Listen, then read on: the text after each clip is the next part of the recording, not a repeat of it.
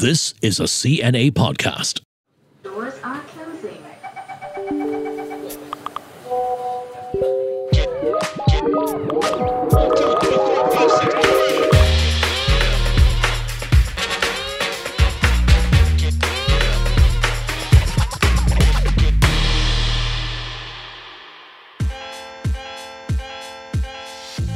Hello, and thanks for tuning in to this episode of Work It. My regular partner in crime and co host, Adrian, is on a much needed vacation, so it'll just be me having a chat with my guest today. And it is on an issue that's close to my heart motherhood, managing a family, and having a career. I've written about the ever present push and pull that women face in the workplace, from dealing with guilt to the impossible standards of having it all, and decisions they will have to live by, whether they choose to care for their kids or to continue balancing their careers with their families. The thing is, once children enter the picture, life gets a little untidier. But it doesn't always have to be in a bad way. Some people have help and they get by quite well. Others don't and maybe find themselves exhausted when the kids are young. Have things changed from a decade ago? What do women want? Is it an old fashioned approach to think of kids and career as binary choices? What are the small slings and arrows that make life challenging, especially if you're a woman leader? With me in the studio is Holly Fang. She is Director of Financial Partnerships and Singapore Government Affairs at fintech firm Airwallex. Holly is also the mother of a toddler. Welcome to Work It, Holly. Thank you. Glad to be here. Thanks for having me. Let me just start by giving our listeners a little bit of an introduction. Perhaps you can tell us how did you end up in a fintech company? I know you did economics in university. Are there links to the two? Um, absolutely not. so, when I graduated from university, my first job was actually with the Economic Development Board, with the government, Okay. doing investment promotion. So I was there for quite some time, and then I decided that I want to get my hands dirty. I want to dive into the deep end of the startup world. Right. So I actually started with a data company called App Annie. okay. I was there for a couple of years, and then I decided that I want to do something that I'm a bit more passionate about, something that I felt people can relate directly to. And I feel that payments, financial services, mm. is everywhere. Yeah. Whether or not you're in the industry, it impacts you directly. Yeah. And so took a leap of faith and joined Airwallex. Tell me about the baby part. You decided to have kids? Is it a conscious decision or just came about? The funny thing is, on the way here, I was thinking, okay, if Crispina's going to ask me to introduce myself, what am I going to say? In my line of work, I deal a lot with external partners. Mm. I'm very good at introducing myself and what I do at work. But I thought, okay, today I'm going to start off by introducing myself as a mother. Oh, I'm in a very good place now because I feel like this is what I've always wanted. I wanted to be a mother, mm. and I've kind of gone past the first very difficult year where now I can really enjoy being a mom to a very cute toddler who calls me mom. Being a mom has been something that I've always wanted to be. Growing up, my mom was very present in my life. She was a stay at home mom. My grandmother, when she was still around, she was also a very present maternal figure at home. Mm-hmm, mm-hmm. And they both had kids really young. My grandmother had my mother when she was 19, right. and my mom had me when she was 24. That's young. Very young, yes. So for me, I've always thought I want to be a young mom. Now, my mom is only in her mid 50s. Yeah. We have a very close relationship, and she's very involved in my life. I wanted to be that kind of mother to my kid as well. But then life happens, career happens, and I only just had my child when I was 32. Mm, so mm. already I feel like I'm behind my personal schedule in life. Your schedule is not very different from other young women your age. The difference between you and your mom stark. She was a stay home mom, so she could dedicate her time to you and your siblings. So, what's been the biggest change? You mentioned that the one year was tough. I can imagine how the, I had a tough time. For anyone who knew me before, they would know that I was, and I think I still am, a very intense person. Okay. I like to stay in control. Mm. But I think the first year postpartum, I was completely out of control of my body, Your my time. time, mm-hmm. my life, my mental state. And that was for me the most difficult to just not know what to expect, mm-hmm. to not know whether if something were to happen, is it normal? Is it okay? Am I being a bad mom? Will my child survive? Yeah. I think that was really difficult for me. I can tell you that that's perfectly normal. I had these feelings as well because I was a journalist, so used to having these crazy hours and everything is within my control. And then you have this completely uncontrollable kid who is crying because he says colic. So I totally understand that. So let's get to the focus of our discussion. Over the years, we have a white paper out on gender equality. The government is very committed to improving parity among genders. This includes encouraging employers to be more flexible in understanding their women workforce, and of course, for men to shoulder greater caregiving responsibilities as well. What do you feel is the difference in your generation about what women want as mothers, as workers? I feel like we're very lucky in that we grew up never having to worry about gender equality. Mm. In Singapore, in our day and time and age, my friends' social circles have never once felt that there was a imbalance or Right. discrimination or that I was not as good as someone else because I'm female. Yeah. And we're very lucky in that sense. Yeah. But I think women grew up in this age feeling very empowered that mm. they are just as good, if not better, maybe in some things. Yeah. I feel that it's not such a big burden on us to have to make a choice between maybe staying at home and being a, a full time mom versus having a career. Right. I think for a lot of us, we can have it both and we can do well in both. So you have friends who manage to balance both. Do you have friends who choose to stay home, take care of your kids? Um, to be honest, I think I have more friends who chose not to have kids at this age and ah, stage. That's where the problem for the government lies. I think so. Yes. Why do you think that is? Is it because they're worried they are not able to juggle two things at one time? My friends now in their early to mid 30s, mm. they do not care so much about social pressures or what people around them expect of them. Like for women, when you're 30 or in your 30s, you should be thinking about birth giving. If not, it's too late. Yeah, you see a lot in the media of people having children later and later in life Yes. and people getting self satisfaction from other things like career, furthering their studies, their mm. hobbies. And I think my friends are like that. They don't talk about having a family or having a kid to fulfill them. You're right. The current generation, they're quite lucky. We don't really see that much in terms of inequality, but we're still something like 54th out of 156 countries, which is not bad and not bad. Zero is total inequality, one is equality. So 0.7, pretty decent. Pretty good. There are still cases of women still underrepresented in terms of top jobs in Singapore. Men are still paid a lot more, according to the data. They ask for promotions and they get it. Do you think that's the case? Mm, I still think men and women sometimes are viewed a bit differently at Right. work. Like you said, if a woman is intense or aggressive, they're viewed as, I don't know if this is allowed on radio, like a You're not allowed to say that, but it starts with a B and ends with a H. you don't have a male equivalent word for that. If a guy is being aggressive, they're just good at their job, they're firm. Right. You still see that in workplaces? I do. I do. Mm. Because I get told that I'm very aggressive. Oh. so so I feel it.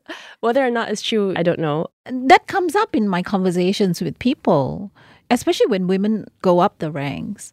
They feel like they need to behave a little bit differently compared to male counterparts.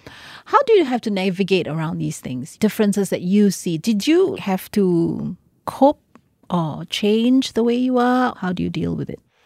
I feel a need to want to be liked. Mm. Sometimes when there are things that I feel very strongly about and I put my foot down, I'm told that I'm being very aggressive. Mm. I do spend a lot of time mulling it over, Right. thinking about how I could do it better. Maybe I should add a, I think, I suggest before I say something next. but sometimes I also observe like my male counterparts. Do they do that as well? Mm. Do they? Not as much. I do see women across all levels always trying to take a slightly more gentle approach to say that I Right. would suggest or based on what I've seen, I think What do you guys think? What do you think? Yeah. I would love to hear your thoughts. Yeah. yeah. I do see that a lot, yes, for sure.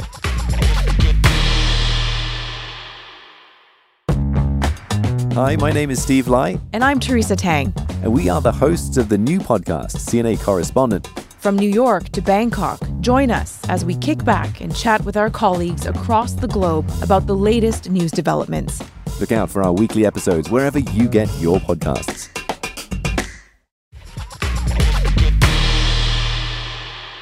The focus of this pod is the balancing part, framing around women who have to manage career. Earlier, you said that your generation feels that you're capable, you have help, you have the resources to be able to manage both.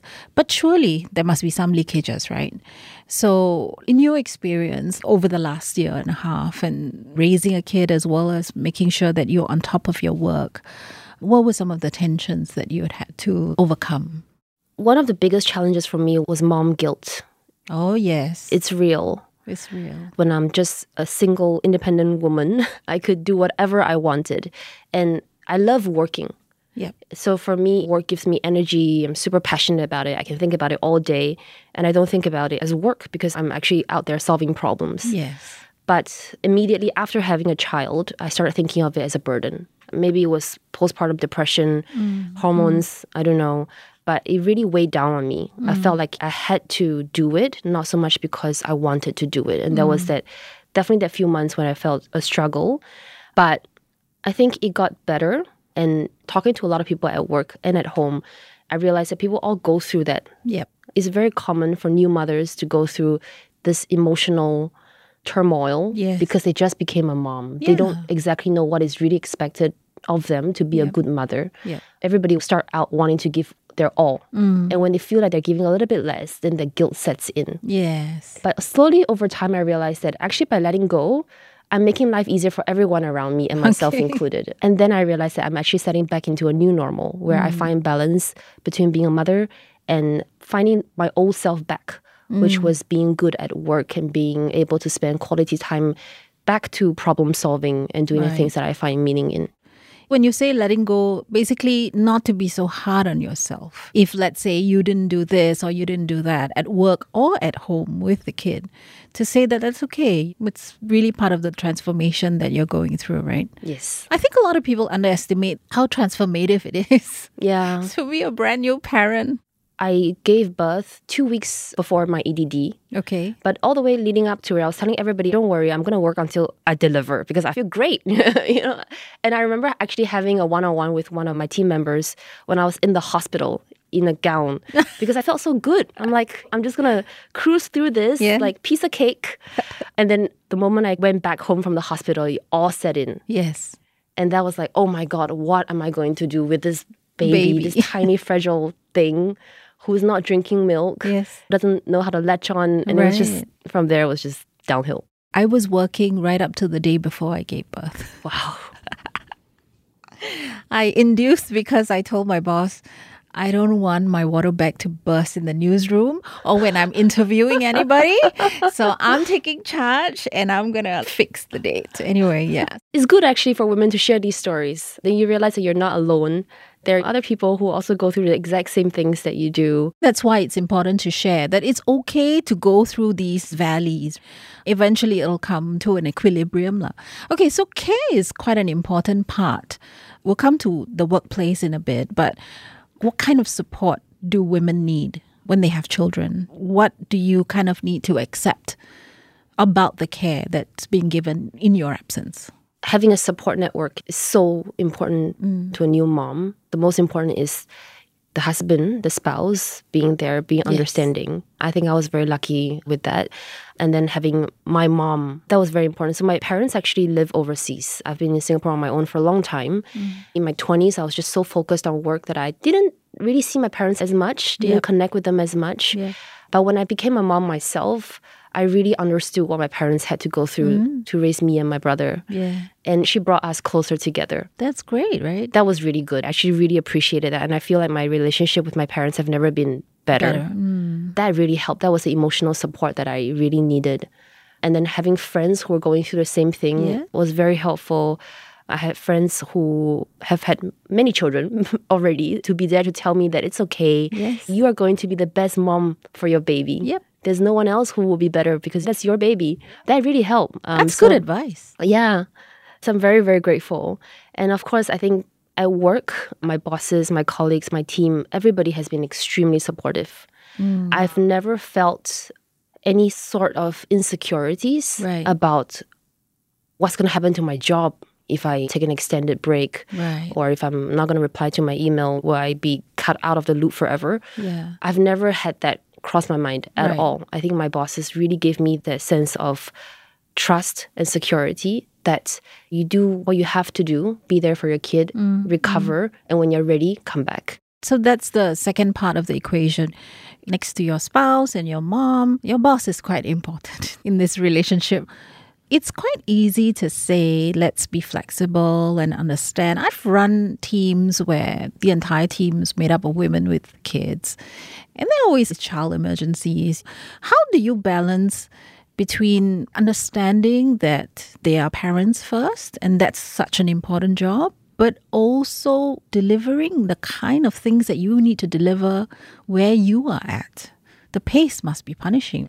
So the push and pull of that is not so straightforward, right? Yeah, definitely.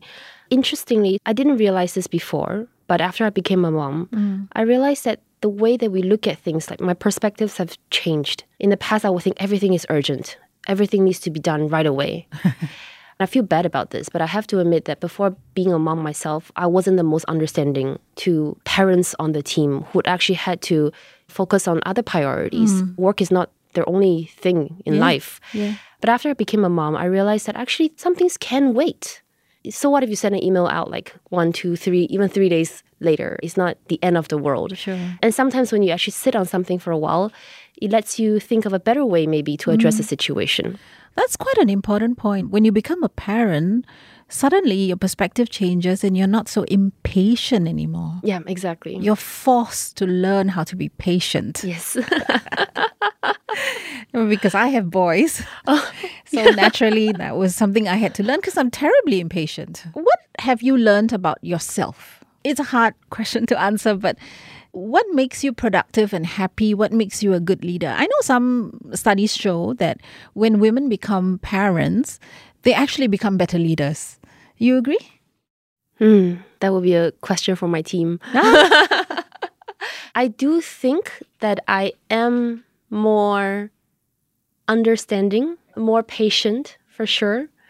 I think the first few months when I came back from mat leave mm. and I was talking to my team and I was saying that, all right, everybody, I want us to all prioritize being kind to one another. Wow. And then one of them was like, Holly, are you okay? Yeah. Are you on medication? it's something that we just need to constantly remind ourselves because I received so much kindness during the time that I was away, during the time when it was difficult. I needed people to give me some space, some time to recover. And everybody was just so supportive and understanding that I feel like it's important now for me, now that I've gone past that period, to also maybe pay it forward, right. be kinder, be more understanding as a leader. Before I let you go, I wanted to ask you what advice would you give to a young woman thinking about having kids, or maybe a young mom having kids and then wanting to also do well in her career? if I were to give an advice to myself, if I were to do this all over again as a young mom, mm. I would say be easy on yourself. Sometimes you just need to learn to let go. Trust the people around you, you know, they love you, they're there for you. And be ready to ask for help. Because you never know, right? People are actually just they're there to help if you only you will take it. I think Singaporeans may have some trouble asking for help. Yes. I think we're all like, okay, I can do this on Yes, my own. yes. I don't need anyone. But actually, I realized that when I did start letting go and asking for help, I felt much better. I felt like I was a better mom because my kid mm-hmm. got more support.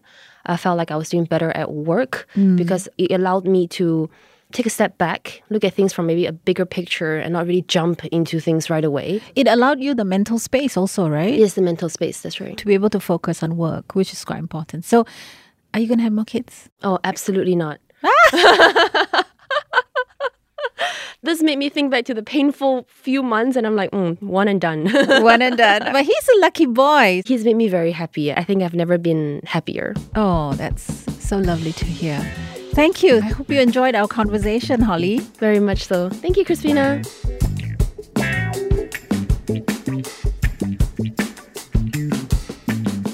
I hope you enjoyed our conversation with Holly as much as I did. Next week, Adrian is back and we tackle an interesting topic working with colleagues who are non Singaporeans. Meantime, the team that works hard behind the scenes are Daniel Lee, Joanne Chan, and Jacqueline Chan. And I'm Crispina Robert signing off.